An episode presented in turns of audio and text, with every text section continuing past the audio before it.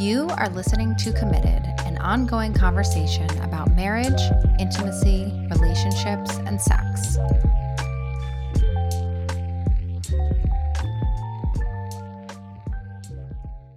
Say that again for the microphone. I said they can hear me eating chocolate, and I don't care because this is good shit. The chocolate is good shit, but what you're talking about is good. It's good shit. So go. All right. So Mhm. for our listeners, what happened was yesterday I was talking with my girlfriend and she had some serious childhood trauma that she's addressing now with EMDR and therapy. And I said something that was just it was inappropriate. It was a very short little thing I said. It was only a few words. And as soon as the words came out of my mouth, I said, I'm so sorry about what I just said. I didn't mean it that way. And uh, she had to go. She was home. We were on FaceTime.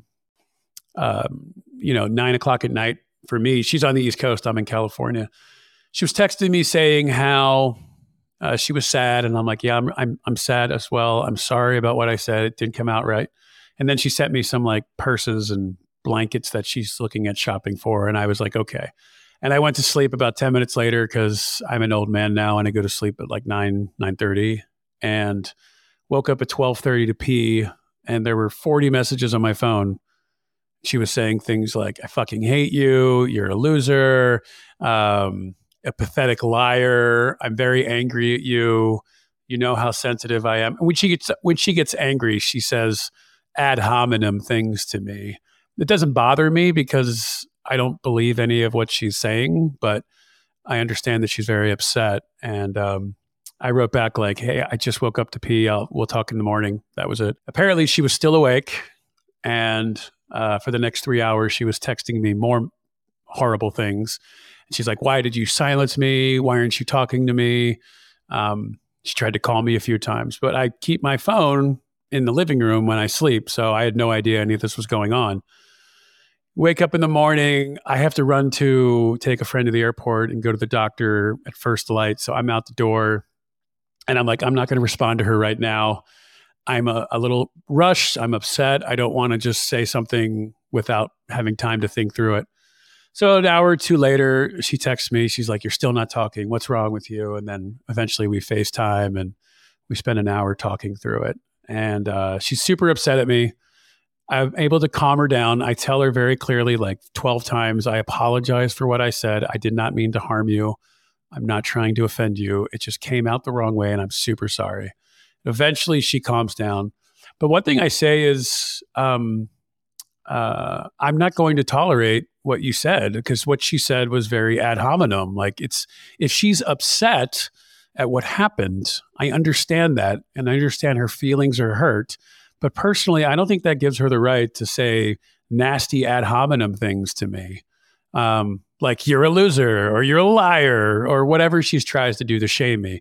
Now, again, it doesn't bother me in the sense because I don't believe any of what she says. I'm not a loser. I'm not a liar. I know who I am. And this is the way that she lashes out at me when she's triggered. And part of me is like, I just don't want to deal with this anymore. And she countered and said, I am totally within my right to say these things to you. Like, I'm totally within my right to say nasty things to you when I'm upset. And I'm like, okay. And then she had to run to a therapy session and and I'm just right now I'm thinking about is this is this worth this worth this struggle anymore for this relationship? Um, uh, some being with someone who suffered from intense childhood trauma, and I, I'm not going to say her name or anything like that, but childhood sexual trauma.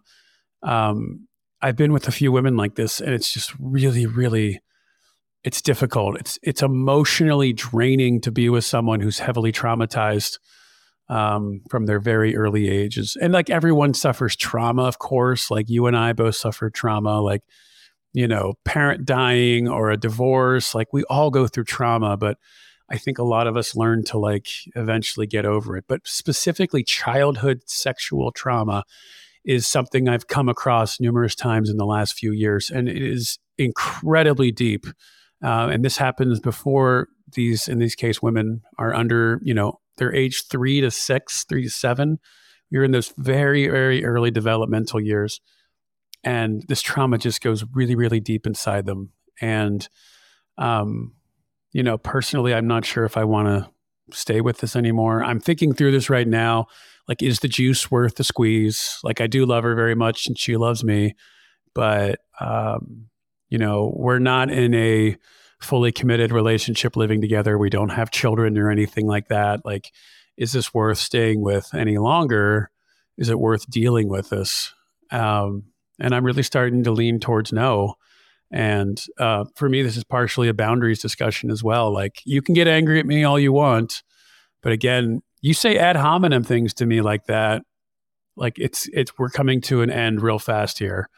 Um, so that's something where this is happening in real time, like as of today, as we're recording this. I don't know what we're talking about on this episode, but we're doing it live, and uh, yeah, that's that's on my mind right now. Thank you for sharing. I'm glad that you were willing to hit record because I think that yeah, this is something that I think that a lot of people can actually relate to. It's something that I can relate to. It's something that's extremely pertinent in relationships. I think that you are not wrong in stating that lots of people experience childhood trauma. Um, some people don't even recognize that what they've experienced is childhood trauma because lots of us grow up thinking, well, this is just the way that I am. And so, but I what I what I really want to focus on is the process of how to respond to your partner in these situations where something is sensitive and then it turns into a trigger for them. And I think that lots of people need this. And it's actually something that I heavily focus on in my practice because we now live in a culture, and I don't know how long it's been that we've lived in this culture, but we live in a relationship culture where people are labeling their relationships as toxic.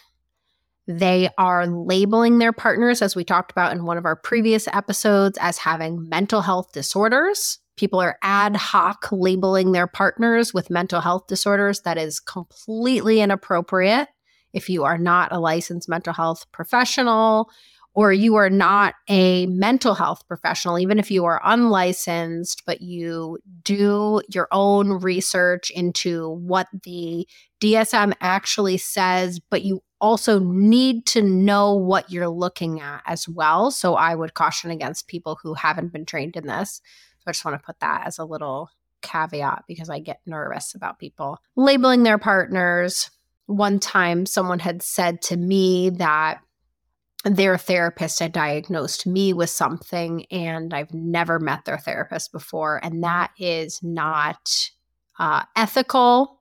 A therapist really would not do that. So that's also something to kind of keep in mind. But because many of us struggle in our interpersonal relationships because of the way that we learn to do relationship with people in our childhood and the way that our attachment has been developed, lots of us struggle. And so, what do we do in these situations where our partner is sensitive and then they become triggered? Because that can happen and does happen in your situation, I want to use it as an example, if that's okay. Sure. Yeah. And let me also just clarify what I've been doing, what I was doing. We'll go into my example, but I do want to clarify what I'm. Are I you defending yourself right now? No, no, I, I didn't mention okay. this part. Don't do that. Okay. Something I believe we learned in Somatica, but, uh, you know, she's exploding. She's very emotional and she will admit that. Uh, she's exploding on me. She's super angry. And I'm just cool, calm, and now what I'm doing is I'm I'm meeting her where she is. I understand she's angry. I'm listening. I'm empathizing with her. I'm not yelling. I'm not getting angry. I need to hear her out. And you know, I remember my training. Just stay cool, stay calm, listen, listen to what she has to say, understand where she is, where she's coming from, empathize with her situation as best you can, and then, you know, think about my response. That's what I did today. Yes. And that can be completely invalidating when someone is triggered. So when someone comes to you with an issue and you're like, okay, you've an issue right now. I care about this. Tell me more about it. I want to hear, then you understand and you go through these steps of repair, right? That we learned, right? This person comes to you, right? So let's go through this. Your partner comes to you, they have an issue. You say, okay, this is important. Let's sit down, right? And it doesn't seem ideal for a lot of people in many situations. You're like at the airport with your entire family, and your wife's like, I can't believe you didn't get me orange soda when you went to that restaurant yeah, you're in the middle of the airport. That's really hard, right? So I get that this is an ideal situation, but find a time that you can do this because it's important. Your partner has an issue. You say, This is important. Let's sit down. I want you to tell me everything. Okay. You sit down. Your partner tells you everything, and you say, What else? And they say, Well, and then they tell you what else. And you say, Okay, this is what you just said to me. And they say, uh, pretty much. But then there's one other part that you left out. And then they tell you the one other part. And you say, okay, here's the one part that I left out. And they say, yes, you got it. Or they tell you the whole thing. And then they, and then you say, this is what I heard. And they say, absolutely not. I don't think you got it. And so you say, okay, I didn't get it. Try it. Tell me again. And then they tell you again. And you go back and forth until you get it. And then they share their understanding of that until they're successful by your standards. And then you own your part of it, which we called at Somatica copping to it. You own your part of it. Okay, this is what I could have done. This is where I went wrong. This is what I should work on and do better. And then there's acceptance of that. And then, you know, in summary, you, you conclude you may need to wait a day, you may need to wait a week, you may need to be go you may be able to go into it right away, but then the other person can share their problem that they had and you can kind of go back and forth. Now, in my experience, this works in certain circumstances and certain situations. And I think it's a very, very important tool. And I do teach this tool to my clients. When we are talking to people who have been traumatized and invalidated at a base level for a long time, you need to do more and harder work. It's very important. With your girlfriend, who shall not be named, she experienced, in my perspective of your story, abandonment from you. And so I also first want to clarify for you, Michael, also for anyone listening, this is no blame game. There's no right or wrong. This is very challenging. And I say this to my couples all the time. This is extremely challenging to do. This is hard work that you have to be committed to doing. I am so lucky that my husband is committed to doing this work because he is starting to realize who he married challenging. okay. Relationships take lots of work and effort. When you're in relationship with someone who has been heavily traumatized, you as a partner have a role that cannot be matched by anyone else. And when she came to you with her issue, just the apology and the empathy could almost feel belittling like, you know what? I'm sorry. I shouldn't have said that. That just wasn't good, right? It doesn't necessarily take away the process that is about to happen that you saw ensue after that. Because in traumatized individuals, they can go to a place that you're like, eyes are wide. You're like, wait, wait, wait, wait. Whoa, whoa, whoa, whoa, what's happening? Like you see it coming, like it's a tsunami, and you're like, holy shit.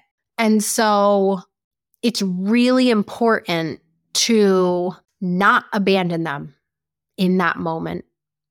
And to and and where it gets challenging is where one partner gets triggered and then by what they're saying or doing then therefore triggers the other partner. So that's like another conversation and i think we should just do a whole nother podcast on that what to do when both people are triggered now. But let's focus on when one person is triggered because what you're saying, it sounds like, is that you were not triggered in that moment. You were like, oh, what's going on? This is crazy. Yeah.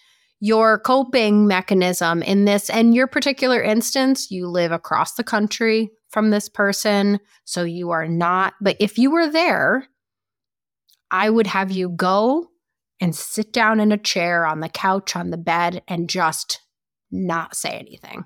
Like, okay, I'm just going to be here. I caution partners, it is extremely important to really get to know your partner to a deep, deep level. I want you to know what their triggers are to the best of your ability. I want you to understand their childhood trauma, how that manifests into their daily life, their daily functioning, their personality, their conflict strategy, their attachment style. I want partners to know what their partner's talking to their therapist about. I want you to be working on relationship skills with that partner continuously and trying to figure out how to be a better partner to your partner every day because relationships take so much work and so much effort. In that moment, I could imagine she felt very invalidated. You're like, gotta take care of myself, phone on, do not disturb, going to bed. You must understand that I'm just going to bed right now. But to her, you weren't going to bed. You were cl- you were going into a black room and closing the door and locking it with like five deadbolts and saying, "You're fucked, and I will be back when I have the capacity to do so." as a partner in relationship and in your relationship maybe this is fine that you can do that because this is the type of relationship personally my husband could not do that to me like i you, would you, you, you live in the same house too we live I in mean, the same house yeah I, I i do think i want to give myself a little bit of credit here because it's difficult to always tell what someone is thinking i can't read minds and text messages makes it even harder because I can't fully understand Definitely. what she's thinking 3000 So for your away. situation though, immediately calling, immediately FaceTiming actually would be even better, right? So yes, you will as a partner, you will lose sleep because of your commitment to that relationship.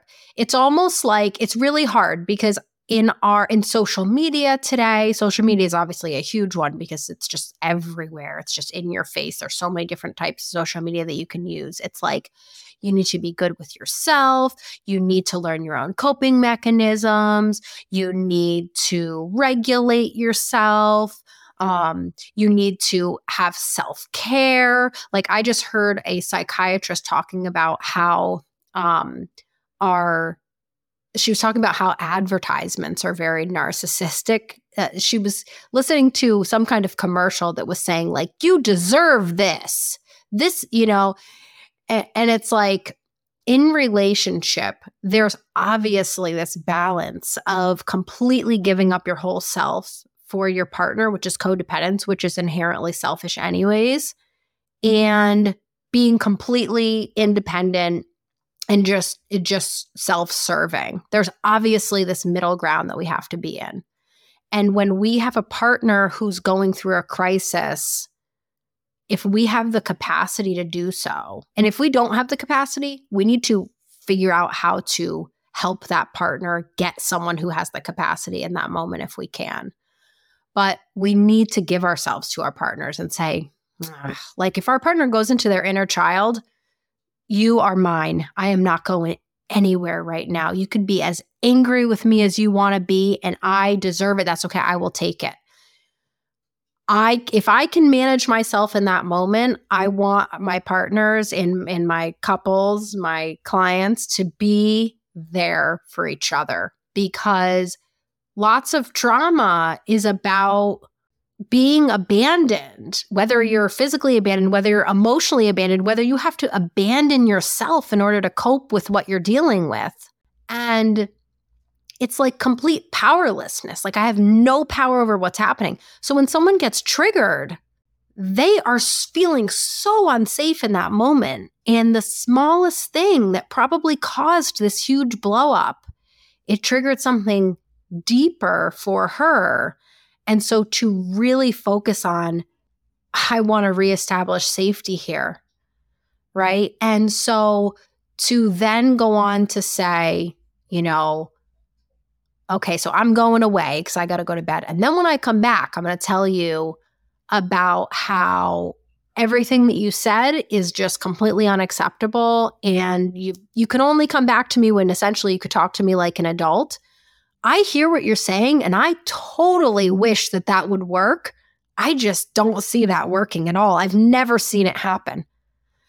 And so while I don't want to invalidate your desire to have your partner speak to you in a respectful way, what they're going through in that moment doesn't add up, right? They're com- feeling completely abandoned. And so, in order to protect themselves, they're going to completely invalidate you in order to try to establish some type of safety or protection for themselves in that moment. And so, if, you know, because we were talking about borderline personality disorder, it is really horrifically sad when if someone is actually diagnosed with borderline personality disorder, they've gone through a significant amount of trauma to get to that place where they were so invalidated, abandoned, neglected, um, traumatized, abused. Like all I feel for that person is compassion, right? And when they go into, if you experience your partner, and this for our audience, like you experience your partner going into that different state and you're still feeling in your adult body, like you're not triggered, you're not going into your childlike body in that moment in your experience, remain the adult. You know, if you're, if my kids are freaking out, the last thing that's going to work to say to them is like, get your shit together don't talk to me like that. I'm like, whoa, okay. Big feelings are happening here. Before we before we do anything in that situation, their bodies need to feel more calm. I can't go into this explaining thing of like, I know you're freaking out, but I need you to use this methodology to actually talk it out with me. They're not going to be able to do that. Our partner's are not going to be able to do that either. And so I all the time talk on my TikTok about productivity. And I'm like, you can either have productivity in your relationship or you can keep going along on your process hoping that it's going to yield a different result. Now, can you get together with a partner who is less traumatized and this happens less of the time or or not at all?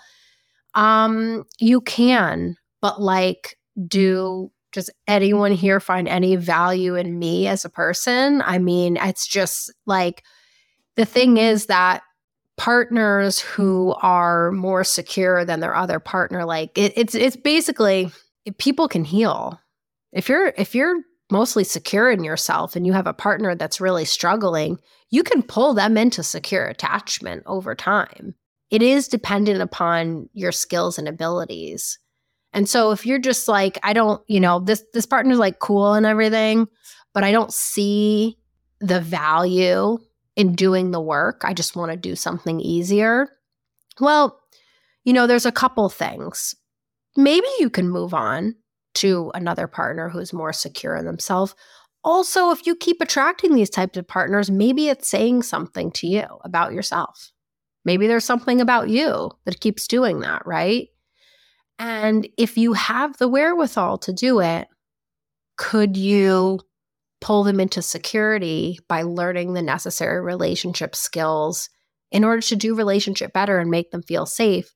Because a lot of the time, these partners who have maladaptive strategies for coping when they're feeling dysregulated are extremely intelligent, extremely beautiful people. And I'm not just saying physically beautiful, they may be physically beautiful, but like they may be spiritually and emotionally and psychologically beautiful people that have lots and lots to offer to this world. And so, do you want to just, you know, let them go? Like, I look at, like, I am one of those traumatized individuals and I also have a lot to bring to this world. I have wonderful friendships, I have wonderful family members, I give back to my community to say, oh, well, in conflict, you know, when Taya feels abandoned, she gets dysregulated. Um, I'm just gonna, you know what, I'm just gonna move on and find someone else. you know, chances are you could attract the same thing. You could attract something different. Pick your poison. Every relationship's going to have problems. So if this is something that you're struggling with, there's an opportunity. And I think it depends how, you know, badly you want a healthy relationship. It's never going to it's never going to do anything negative to you to learn additional relationship skills and make your partner feel more safe. Am I correct in and I told her this earlier today. This is great, by the way. Thank you. Um, this is like a real time session right here, almost on the air.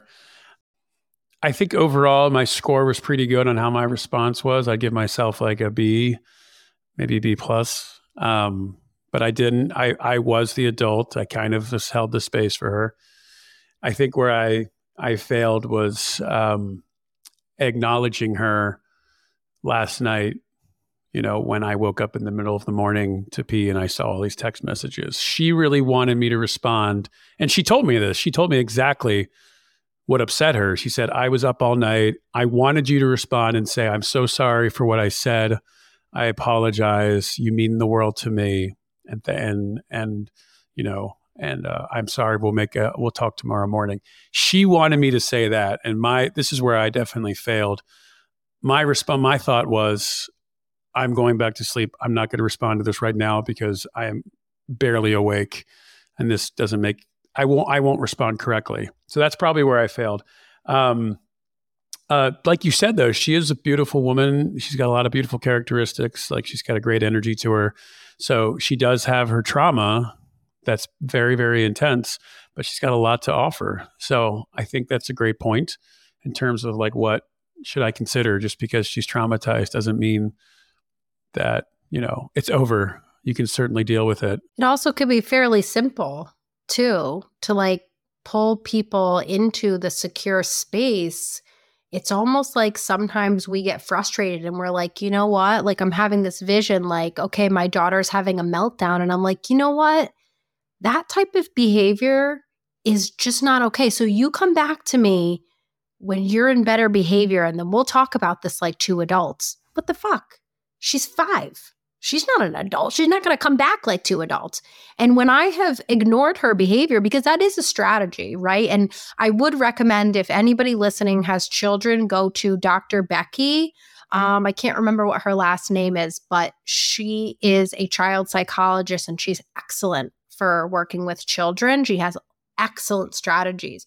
I have personally heard my daughter say to me, don't walk away from me, listen to me, you're not paying attention to me. Because there have been times when I'm like, I'm not engaging with this behavior, right?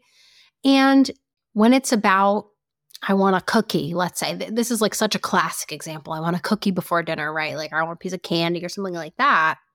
I'm going to ignore this. I'm going to ignore this behavior and then she'll eventually stop. But here's my problem with that she then internalizes the fact that I don't care about what she cares about at all. Like it's just not my problem. It's her own problem to deal with. And then I'm teaching her that I'm actually not going to teach her. I'm not going to teach her how to deal with it. We're not going to talk about what it looks like.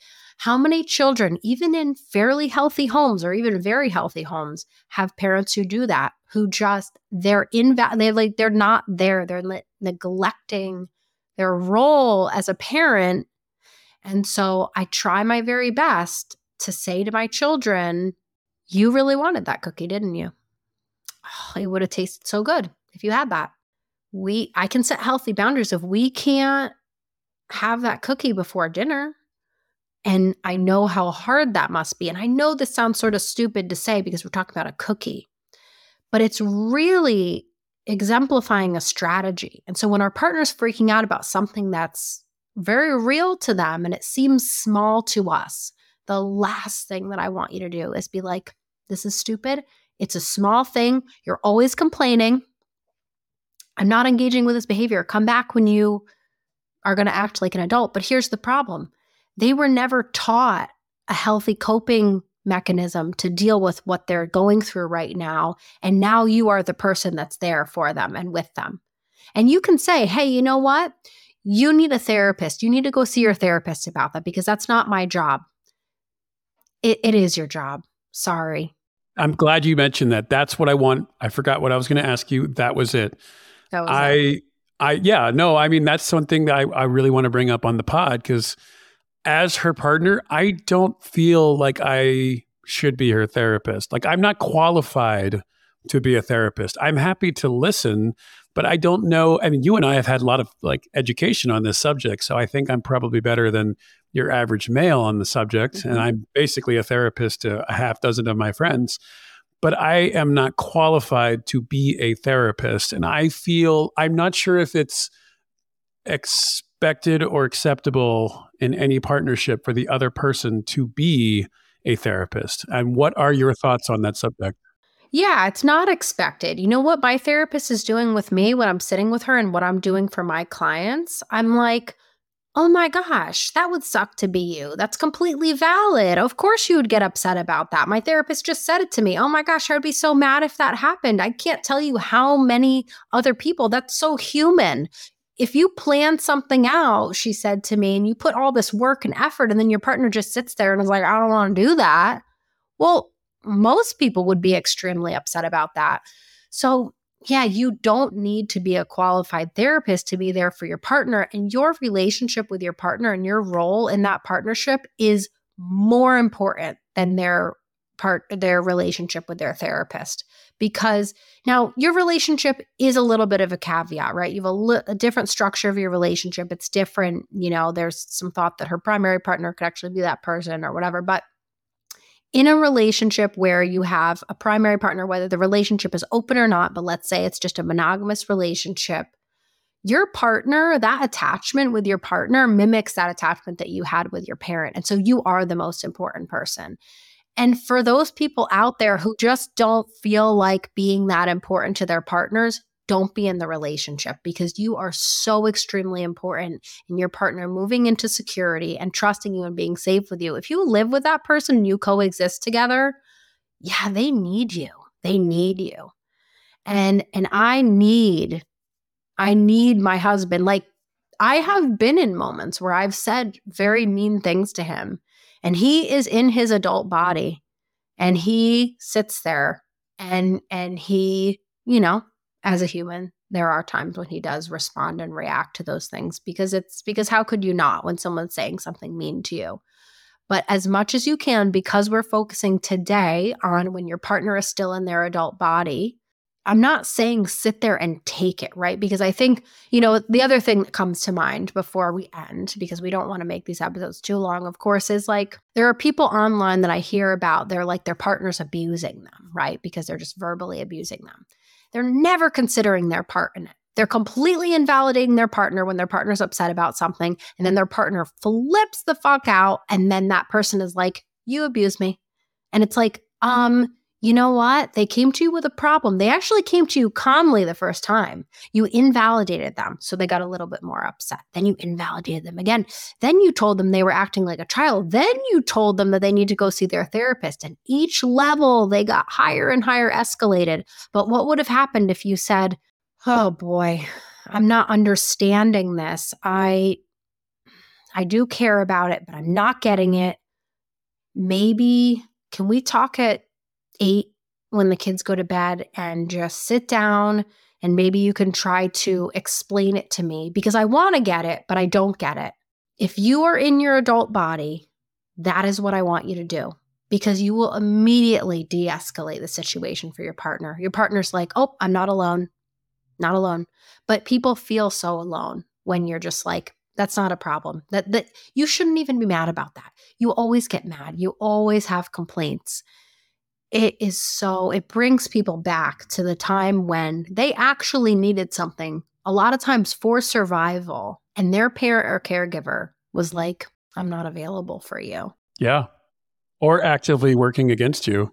act yeah actively working against you which is you know it's just as bad right i don't even want to say worse it's just as bad as that and and like a lot of um you know, the thought behind this is like you can have an initial trauma, and sometimes what's worse than that initial trauma is the non response from the person who was supposed to protect you.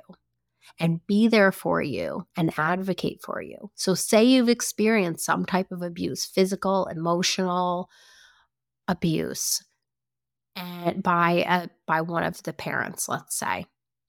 A lot of the time, that secondary trauma is much more impactful by the parent who didn't do anything about it. They are like, that sucks, or that didn't happen, or no follow up, right? It's like, don't be that partner. And yeah. you have an opportunity. Okay. This is great. Thank you.